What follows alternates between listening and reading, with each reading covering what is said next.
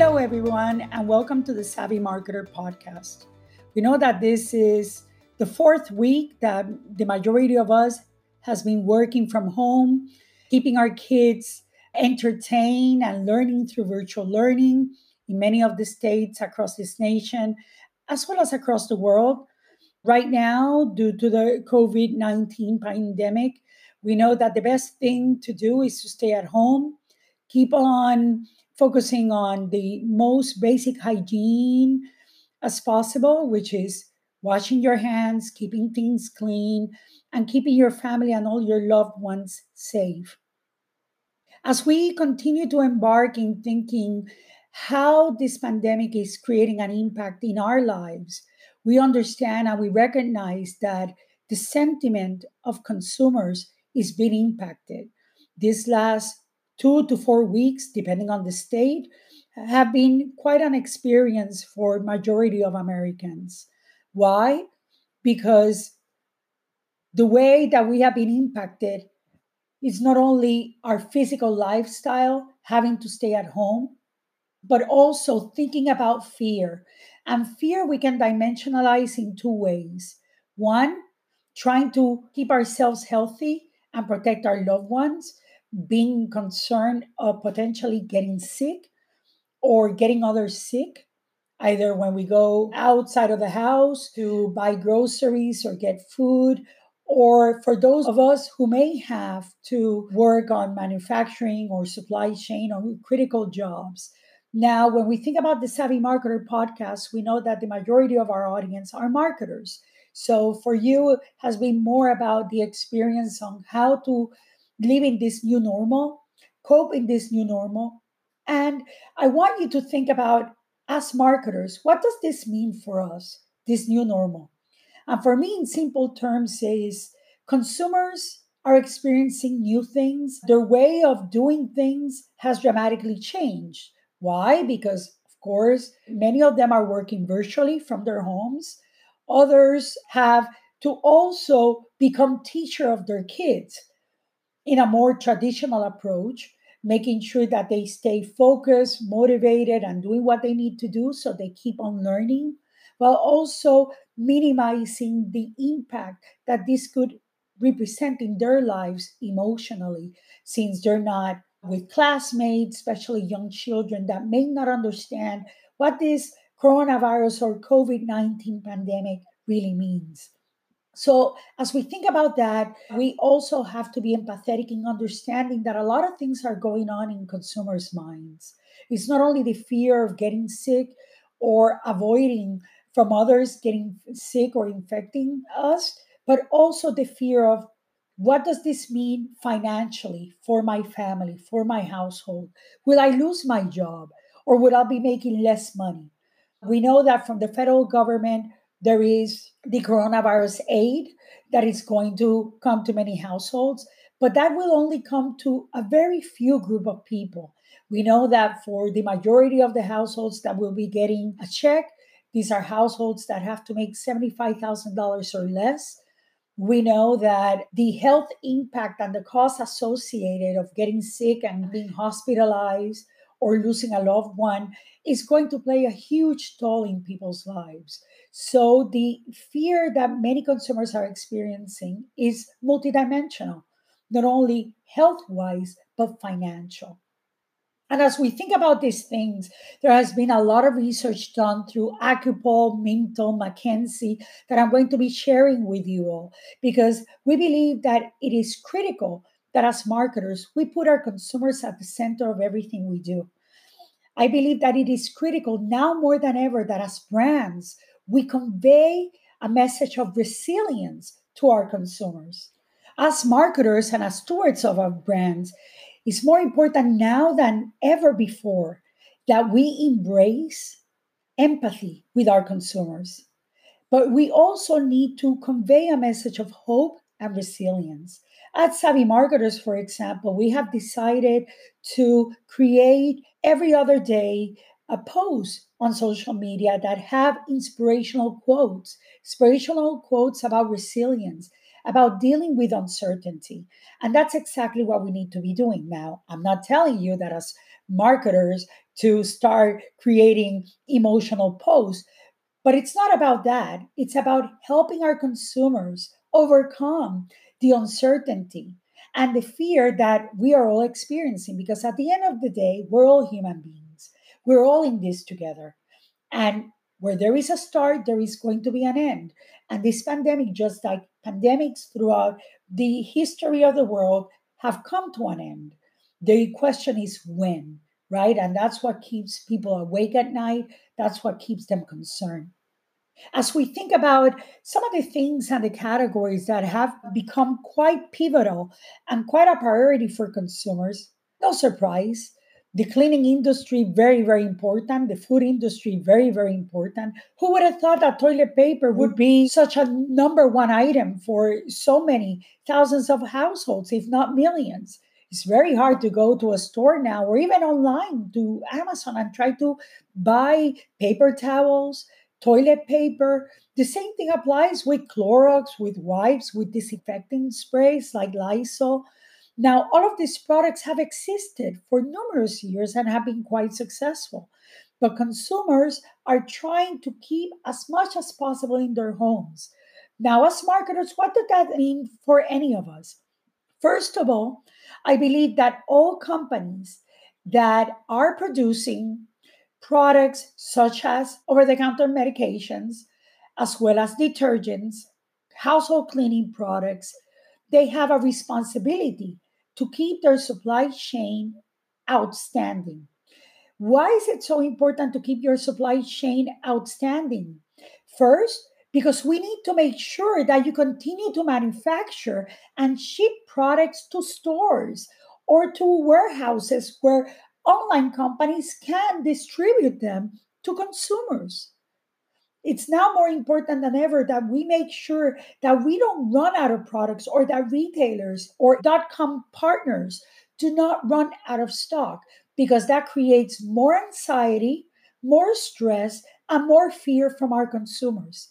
And I'm not only talking about paper towels and toilet paper and household cleaning products from Clorox to Reckitt Benckiser to Colgate Palmolive to Unilever, but anything same thing applies with over the counter and medications. A lot of pharmaceutical companies have kept their manufacturing going, and this is absolutely critical.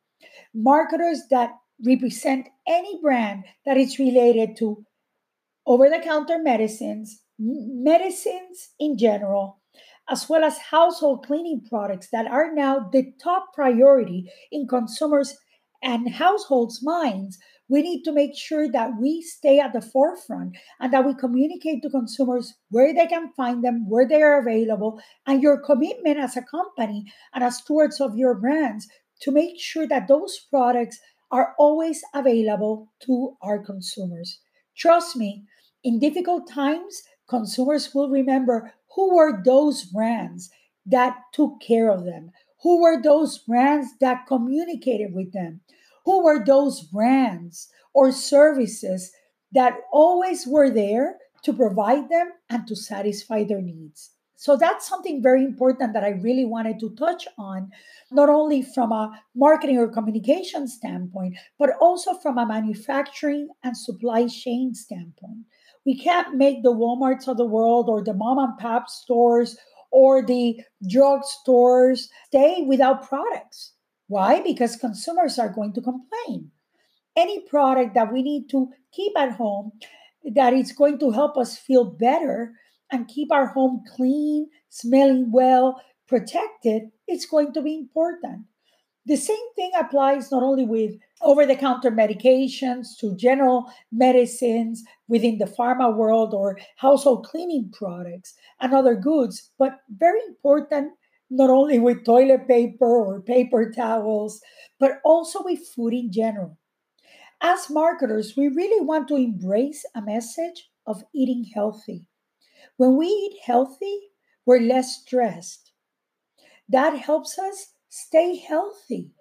So it's important that even if you don't work with a brand that's necessarily out there offering food products, you want to give tips and convey education on the importance of eating well, staying healthy, both physically, emotionally, and mentally. Those things are important and will resonate in the minds and hearts of our consumers. Now, as I was mentioning, a lot of research has been done in the last couple of weeks, not only across the United States, but across other countries in the world to better understand what are the implications, what are consumers feeling.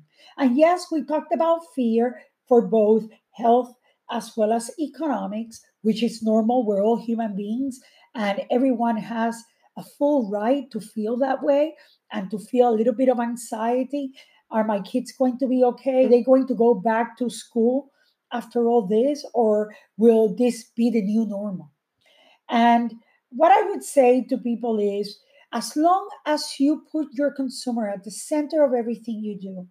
Now, one thing that I wanted to share is a recent survey that took place in the entire month of March and early April that finished last week from McKinsey. And this was a survey conducted with US consumers to understand their sentiment and their emotions, how they were feeling during the coronavirus crisis. Now, we know that this is not going to be an overnight solution. We know that government officials, health officials from both the World Health Organization to the Center for Disease Control and Prevention, as well as the famous Dr. Fauci, who's the number one most trusted person in America at this point, because it's science and science provides facts helps us educate ourselves to make the right decisions. So we understand and we recognize that the sentiment analysis from this research is only taking some assumptions from US households, but it was also conducted in other markets across the world. Now, one thing to bear in mind is during the coronavirus crisis, which is our fourth week for states like New Jersey, New York, Pennsylvania, uh, the state of Washington, where Seattle was the first one to get impacted, and, and Oregon as well with this pandemic. We understand that American consumers tend to be relatively optimistic. They feel optimistic, and I would say somewhat relative optimistic about the economy. They feel somewhat optimistic about their income, their spending, and purchasing behavior. But their spending and purchasing behavior are changing dramatically. Why? If I was a consumer that liked to, or I was looking forward to buy a furniture for my home, will I be buying that furniture, that nice sofa right now? Probably not. Why? Because it's not a priority. That's not what I'm thinking about. And if I had that in mind, I'm going to put it on hold. Now, for luxury brands, this is significantly impactful. The Pradas, the Dior's, the Louis Vuitton, the Chanel's of the world, they're all feeling the impact. Why? Because all shopping malls are closed. Yes, you can still keep on buying through .com, either through Saks or Bloomingdale's or Nordstrom, or you can also buy directly through their sites. However, people are not feeling inclined, emotionally inclined to buy luxury products. What they're feeling emotionally inclined is to have enough food in their home stored, uh, enough medicine in their home stored, enough cleaning products and basic uh, products to have in their homes, including, of course, toilet paper, diapers, wipes, paper towels. So, all of those things are the fundamental categories that are in the top of consumers' minds. Now, if there was a bargain, would I still buy that Louis Vuitton bag? Probably not. Maybe I'll keep on looking into it, but not at this point. Why? Because consumers, although they feel relatively optimistic about the economy, the reality is that for many, their income has been impacted. Why? Because they're working less hours or they're working no hours at all because not everyone can work virtually. For those that are business owners, especially those small businesses that are significantly impacted from restaurants, stores, service agencies, this plays a huge toll. So people have to be more mindful and careful about the categories and the products they're going to be buying. That's why their spending and purchasing behavior has shifted dramatically and will continue to be like that for a while more. Will it be more weeks? Yes. Will it be a couple of months? Maybe. Right? So, all of these things are playing a pivotal role in consumers' lives. So, for those clients of ours that sell other products other than food or household cleaning products or medicines, etc., maybe a skincare product may not be that relevant right now because they have their skincare product. However, some of the consumer behaviors have changed dramatically. I will share a personal example. I used to go to the hair salon to get my hair done, change my color, or have my root touch up, or my highlights. Can I go to a hair salon now? Absolutely not. So, what are people doing? Primarily women, 35 to 49, or plus that, up to 55 or even 60. They're buying online. I was trying to check on Walmart.com, Target.com, Amazon.com, trying to find hair color for women. And a lot of them were out of stock, even in a Walmart or a Target, at a CVS. So a lot of companies like MadisonReed.com, their sales are becoming outstandingly uh, favorable during the moment of this pandemic crisis because even those women who never color their hair at home have to learn to do it. Why? Because you don't want to stay with grays, right? For those of us in the professional world that have to do video conferences with colleagues, clients, suppliers, vendors, whoever, guess what? We want our hair to look good. Plus, you want to look every day in, front of the mirror and feel good about yourself. So there's definitely that dramatic shift that things I do used to do constantly in autopilot, like going to a nail salon, going to a hair salon, going to a spa for a facial. Now, these are things that you have to create trade offs and buy online and do in your home in the comfort of your bathroom. So, probably our spouses are helping, our kids may be helping, or other loved ones to get our hair looking the part, right? Or to get our nails done.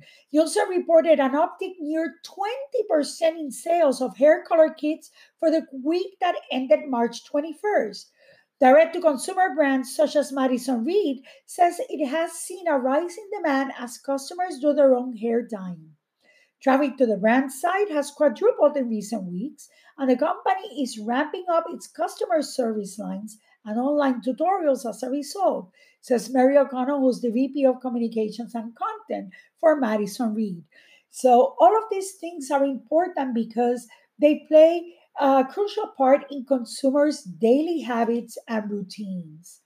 Now, as government and organizations continue to work towards containing COVID 19 and stem the growing humanitarian toll it is exacting, its economic effects are also being felt. We know that. Within this context, the latest US sentiment survey that was conducted by McKinsey shows that relative optimism has persisted. Some 41% expect the economy to rebound in the next two to three months. This is actually pretty good. Why? Because people feel that there's a lot of uncertainty. Wall Street is going to continue to downperform because people are concerned. But at the same time, people feel this is not going to be an economic crisis necessarily in the long term. They're seeing it more towards something that it's going to pick up again and that the economy is going to rebound. So it's good to see that 41% expect the economy to rebound in the next two to three months. So basically, we're talking about June. Probably by mid to late June, people are forecasting, or by July, the latest, to see the economy rebound. And this is actually quite consistent to what we have seen with Chinese consumers. Chinese consumers started to experience COVID 19, and every household started to get tested back in, in December and January. And there has been containment, thank goodness. But of course, they tried to reopen movie theaters two weeks ago. They closed them again, keeping travel controlled. And whoever enters China They have to self isolate at their own cost for 14 days. So, all that they're trying to do just to avoid and prevent this from spreading again. Now, the good thing is when we look at China, their consumer sentiment was also quite consistent to the one from the US. Why? Because the Chinese economy has continued to rebound in a positive way. So, after three shaky months, we have seen that positive result in the country.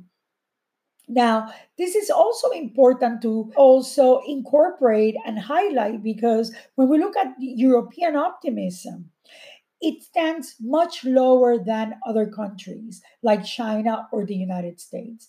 Now, we have to recognize that in Europe, the coronavirus pandemic has been devastating in countries like Italy, in countries like Spain. And although the death tolls have continued to decline since last week, there's a lot of worry of when is it the right time to go out? When is it the right time to go and keep go back to my normal life? So the governments in Europe and many European Union countries have committed to paying 100% of people's salaries for 4 months, same as in Canada. So, surprisingly, their level of optimism is still quite low, despite having even more proactive actions than a country like the United States, that people will receive maybe $1,500. They said that a lot of small businesses would be protected through the CARES Act. Well, I can tell you personally, the way the banks adapted that is completely to their benefit why? Because banks are forcing consumers or small business owners to have an existing loan in order to be able to even apply to the grant, okay, or the forgivable loan. So if you don't have a loan, like I don't have a business loan, guess what? I can't even apply, which is really devastating to the small business community, which employs over 60 million Americans. But leaving that aside, we also have another important point that we need to raise. Higher income consumers, those that make more than $100,000 a year, tend to be the most optimistic. So this tends to be quite consistent in the United States and also in other markets. And probably because these are people that have well established jobs, that see that the companies that they work for, the businesses that they have, are going to survive in the long haul. So that's what it's keeping momentum. Now, as we think about this relative optimism about the economy's resilience, there are also significant signs of concern. 44% of Americans say they will reduce their spending over the next two weeks. And 43% are delaying purchases given the uncertainty of the economic outlook. So, those that were thinking of buying a vacation, despite airlines giving great offers for 30 something, less than $100 for, for many places to travel or hotels, they're putting a hold on that. So it's not only luxury items like uh, furniture or, or luxury products, fashion brands, but honestly, a lot of people are not going to be buying apparel or they're not going to be buying a new pair of shoes if they don't need them or if they're not leaving their homes. So, as we think about that, that intent to spend less has the most dramatic for discretionary purchases. Like I was saying earlier, travel, out of home entertainment, apparel, footwear, or home furnishings. Now, I was the first one that I wanted to buy certain things. I wanted to buy a new sofa, and I said, no, I'm not going to do that. I wanted to buy, I saw some dresses online, and I said, oops, I'm not going to do that. I'm going to focus on buying what's important and relevant at this point in time. So that is part of what McKinsey is also sharing in terms of the research results. Now, while there are select categories where consumers expect to spend more money, those are, of course, grocery, home based entertainment, and household supplies. Now people are buying more household supplies because when you stay at the house, that's when you start realizing, oh, I need to paint this. Oh, it's time to fix that door. Oh, wait, I need to fix this curtain. Oh, wait, I need to fix this in the bathroom. So, all those women or all of those men that have already told your significant other to improve something in their homes, guess what? It's happening everywhere. now, as we think about that, consumers expect to focus their spending online. And this is quite important. We know that online sales, in the case of Amazon, last year in total 2019, Amazon represented 38% of online sales in the United States. 38%. Who, who would have thought that? I thought that it would be around 60%. But the reality is 38% of e commerce sales in the United States came from Amazon. I'm sure that now, due to COVID 19, this is going to dramatically double or even more than double. But it's not only Amazon who's been positively impacted by this.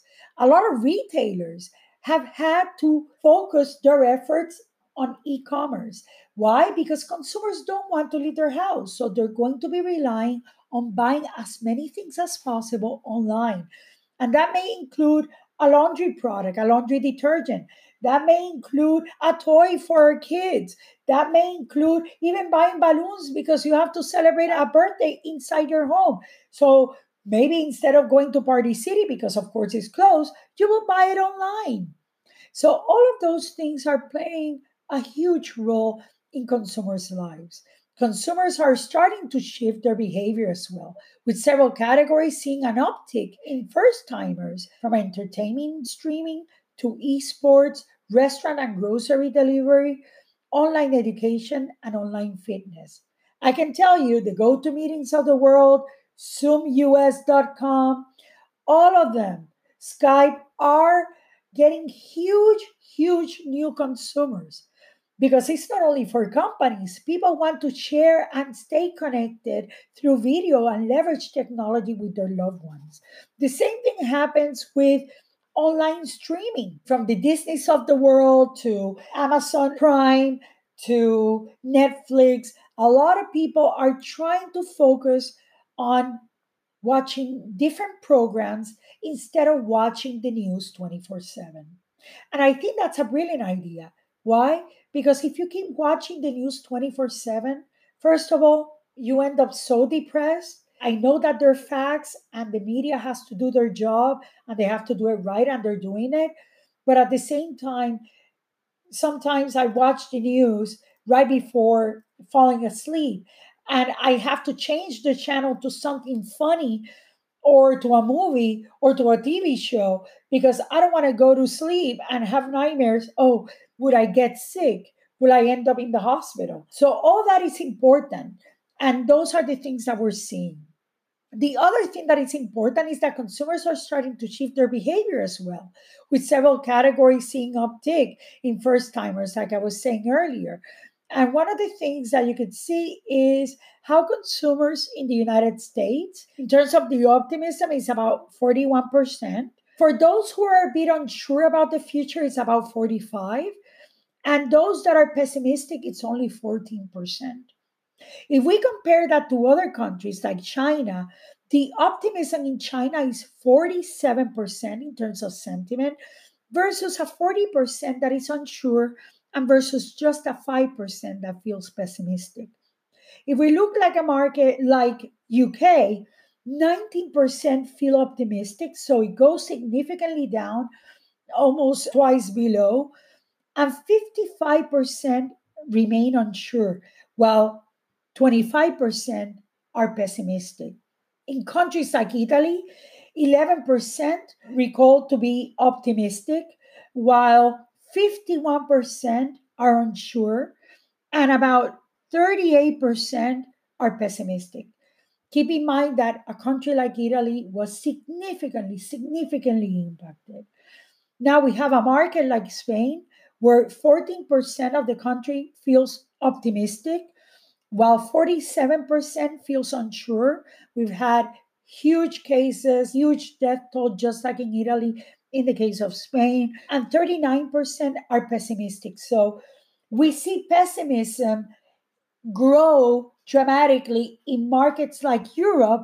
Now, other countries like South Korea, on the other hand, 25% feel optimistic, and 61% are unsure. And they were able to keep COVID 19 under control. And only 14%, just like the United States, feels a bit pessimistic. Other countries like Japan, in the case of Asia, 6% feel optimistic, about 53% are unsure, and about 41% are pessimistic. So, huge difference. I would say almost the opposite versus the United States. Now, it's important to keep in mind that Japan has the oldest population per capita in the world. An average of 400 schools close every year in Japan because people are having children at a later time or a later stage in their lives and are having less children. So you have a significant older population. And the way Japan is structured as a country democratically, they cannot force people to stay at home. It depends on within the 47 states or region uh, in Japan and the different islands. So that may change depending on the government officials by region, but basically that's the latest news. However, when we look at a market like Germany, 27% feel optimistic, and about 58% are unsure, and about 15% are pessimistic. So, in summary, majority of European countries their pessimism is higher than their optimism, and their level of being unsure what's going to happen in the future in comparison to other Asian countries or the United States. So, now that we have discussed the impact on consumer sentiment for the United States as well as other markets across the world, looking at market research data and surveys, sentiment surveys conducted by McKinsey. Now, I wanted to share with you some of the key learnings in terms of the consumer trends that will endure after COVID 19 and what will this mean for marketers? No surprise, consumers are embracing new behaviors and habits. Now they're forced to be in their homes for jobs that you wouldn't do virtually in the past. Now many people are being forced to do virtually, like we said, from our day to day jobs to education with our children. All that has shifted dramatically. Ad Age published an article this week to share some of the consumer habits that are changing. And one of the things that is important to address is that this pandemic, we have to recognize that it has to yet peak in the United States. Yes, we have seen significant peaks, specifically in the East Coast, in New York and New Jersey, but we know that this will continue to be a growing trend for the upcoming days and weeks. Yet, although the coronavirus pandemic has yet to even reach that peak, we see that many consumers have already changed their behavior in ways that will have lasting implications for brands. Typically, it takes about 66 days for someone to acquire a new habit and continue doing it when not coerced, according to Paul Marsden, a consumer psychologist at the University of the Arts London. However, with the changes that we're facing, there is both danger and opportunity for marketers. Danger, of course, for the brands that may not be as relevant for consumers or have lost relevance because they couldn't find them in a store, they couldn't find them online, or they decided it wasn't a priority for them in their lives right now, or they were able to find a replacement. But for other brands, it is a remarkable opportunity. One of the things that Peter Noel Murray, who runs his own consumer psychology practice in New York, says, and I quote, when there are serious changes in lifestyle and life circumstances, there's a fairly dramatic change in preference for brands that consumers use and their perceptions about those brands. Many brands are accelerating their good deed initiatives, but experts say consumers will also expect such actions to continue long term after the coronavirus and after things have been normalized in our lives. Why? Because probably the way that we relate with brands, the way that we look at hygiene, the way that we look at healthcare, it represents an important role in our lives. And probably some brands will continue to foster and convey education about that. At the same time, we know that this is a moment that action is required. And what do we mean for that? It's not about having a nice campaign that consumers could relate to, but it's really embracing action, changing behavior, either stay in your home, wash your hands, don't go out. All of those things play a very important role with our consumers. And we as brands should be conveying that. At the last podcast that we conducted where we talked about the beginning of the coronavirus pandemic in the United States and we started sharing examples of how brands like Coca-Cola decided to revamp their logo on Times Square in New York, keeping the letters 6 feet apart. Many other brands including Johnson & Johnson did the same thing. Now, in moments of crisis or in moments of uncertainty, we also need to know that time-tested brands are the ones who are going to shine. Brands that have been there in the lives of consumers in the most difficult times in their consumer lives. So it's very important that as marketers, we place the consumer, our consumers, at the center of everything we do. One of the things that are very important for marketers is to understand that brands that resonate with consumers and build empathy those are the ones that are going to last through time. Why? Because as consumers change to adopt new behaviors and habits, they're sticking by the brands they've long trusted to get them through and beyond the crisis.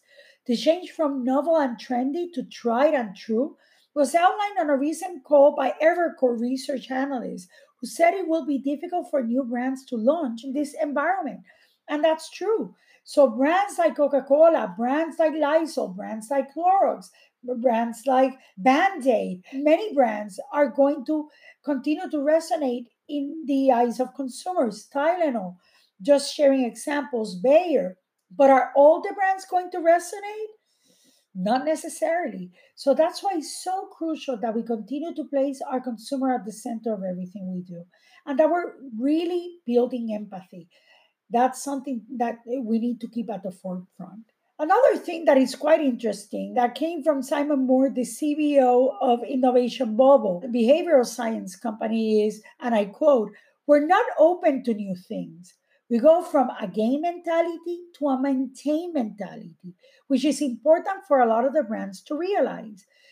So, yes, we are in moments of uncertainty where we're trying new things, we're experimenting new things, we're trying to survive in the new normal at home, not being out and about, not being able to go, like I said earlier, to our favorite hair salon or nail salon.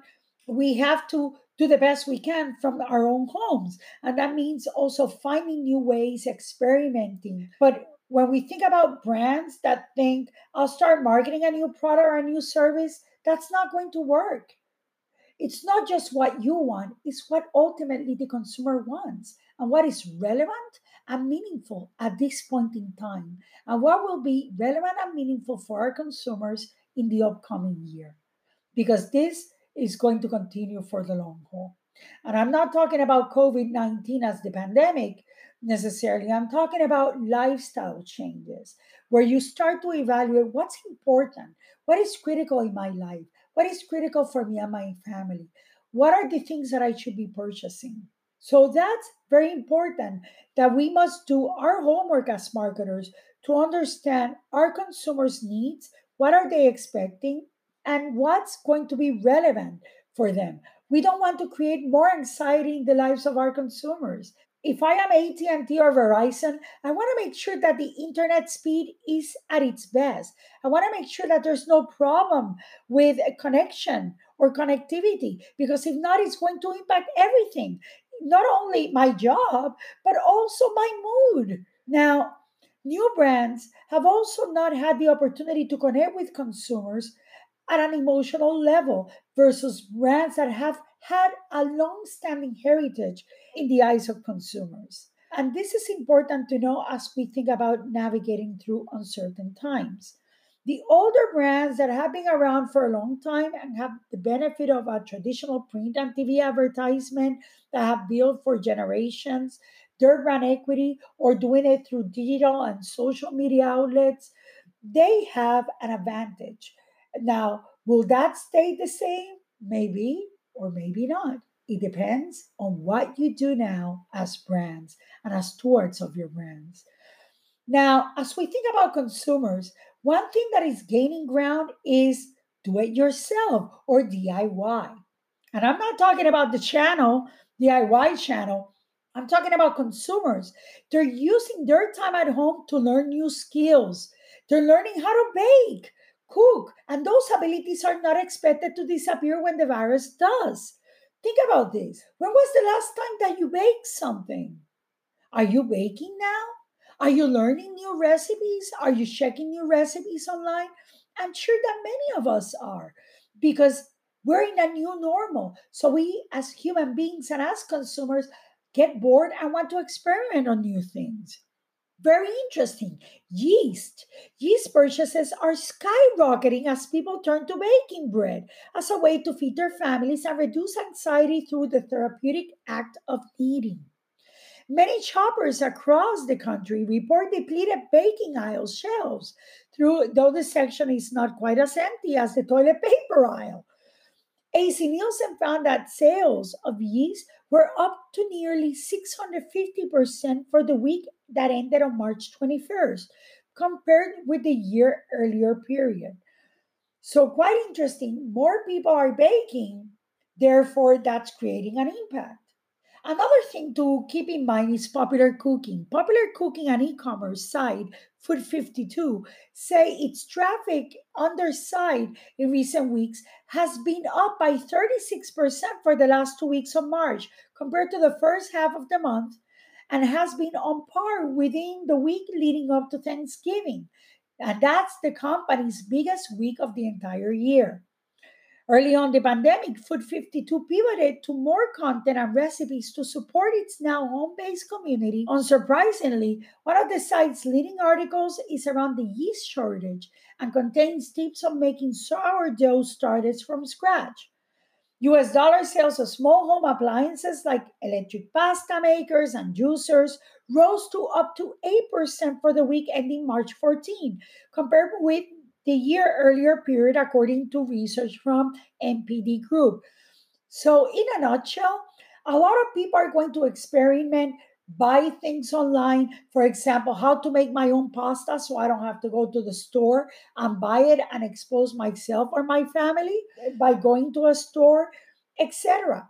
So, in a nutshell, independently of the category, new categories are becoming more important to consumer lives new categories that were never thought of or given significant thought of are now being thought of significantly by our consumers. Like I said, you wouldn't know the brand of hair color that your salon, your hair salon, the one that you would go, or your hairdresser would use on you. You didn't care. All you care was you wanted to get beautiful hair color and have a great experience at the salon. Now it's a different thing. Now you have to learn new things how to do my own hair. What is the right color? Eh, am I buying the right amount? Should I be buying more depending on the length of my hair or how much hair do I have? Or maybe if I have a dark roots that are black, or if I have white roots or grays, all that plays a significant role and a very important role for consumers. Now, the third point that I wanted to talk about in terms of trends is the comfort with digital offerings. As media research companies adjust from live events to virtual ones, so are consumers adjusting to digitizing their behavior. Some demographics, like older consumers, may have been previously uncomfortable with buying groceries or other goods online, but the coronavirus has forced them to get comfortable. Once they fall into the new routine, and get used to the ease of delivery at their door, such shoppers may be hard pressed to return to brick and mortar, some experts say. Now, nearly 40% of current online grocery shoppers made a first online grocery purchase in the month of March in 2020, according to a study done by Smart Commerce, an e commerce platform for consumer packaged goods brands. Now, people we know are forced to do new things, and that's going to accelerate the digital transformation. Even those that didn't trust to buy meat or poultry or certain things online now may have no other choice but to do that. So they minimize their exposure being outside. In addition, more doctors and other medical providers have been offering camera sessions, which are very well known as telemedicine. Now, telemedicine is not something new. It did not start in 2020. Actually, telemedicine has been out there since 2012, 2014. But now it's becoming much more predominant because people are not going to the doctor's office.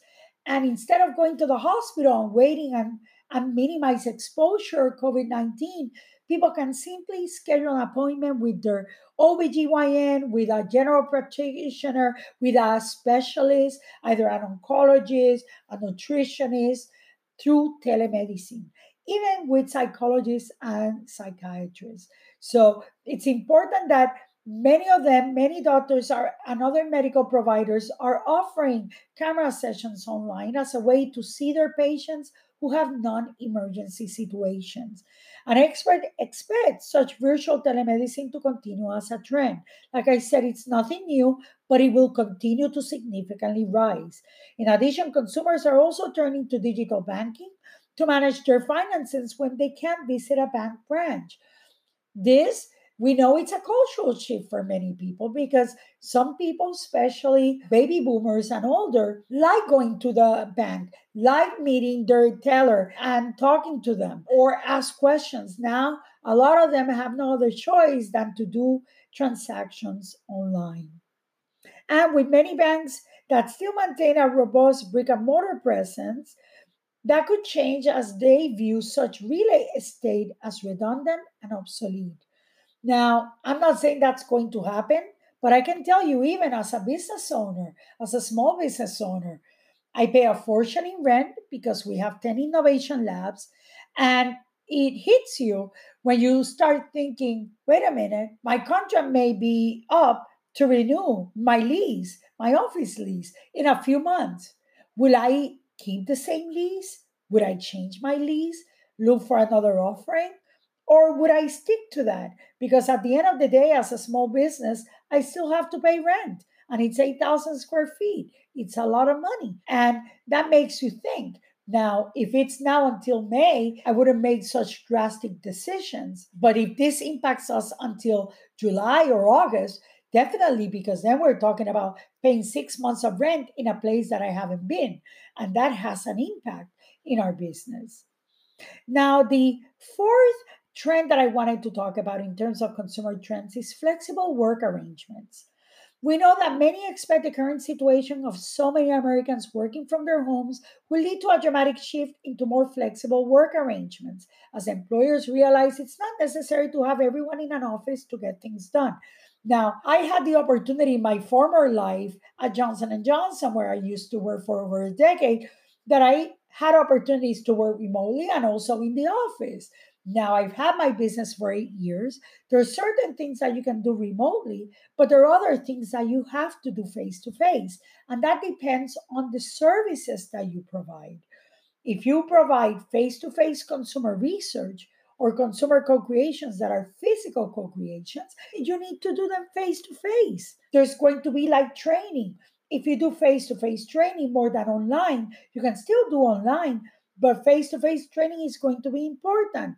Other functions like accounting are important to be physically present, but not necessarily every role. And this will depend on how things progress over time. So we have to wait and see in the upcoming weeks and months. Now, we know that some office workers may continue the move toward more remote offices, and employers might benefit because employees are spending less time to travel may have more time to work, or maybe they're spending less hours working that could represent a financial saving for the company, for the employer. But at the same time, workers will also have more control to manage their roles as parents and caregivers if they're able to work from their home. I know that because even as a business owner, I have my kids in the home. So I have to manage that and maneuver that. And it's a whole new experience. Another thing that I wanted to say is while consumers have grown more protective of their privacy and personal data in recent years, experts say that that is changing during the current crisis. Many are deferring to the government and those in leadership positions to keep them safe. even if it means giving up some of their own privacy in the process. This may have serious implications from an advertising perspective. Why? Because tech giants such as Google and Facebook have been painted in a negative light previously as companies that will steal personal data and information and use it against consumers. And they're perceived as being the bad boys. But now, if this lingers on, things may shift. So it will all depend on how things continue to evolve and how we as marketers continue to stay in the forefront, continue to stay at placing our consumers at the center of everything we do.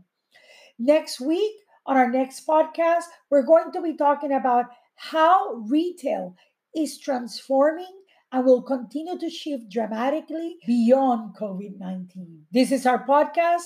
We hope that this helped you learn new things in terms of consumer sentiments across the United States, uh, their optimism versus their uncertainty during these difficult times that we're experiencing based on uh, research data from McKinsey, but also help you understand what are the key trends that are impacting consumers and their lives that we as marketers and as stewards of our brands could continue to learn from and continue to engage and connect with them. Let's continue to bring hope. Let's continue to bring resilience because this too shall pass. Thank you all. May you all be safe, healthy, and protected. And look forward to speaking with you next week. Stay savvy, stay healthy, and all the best to you all. Bye.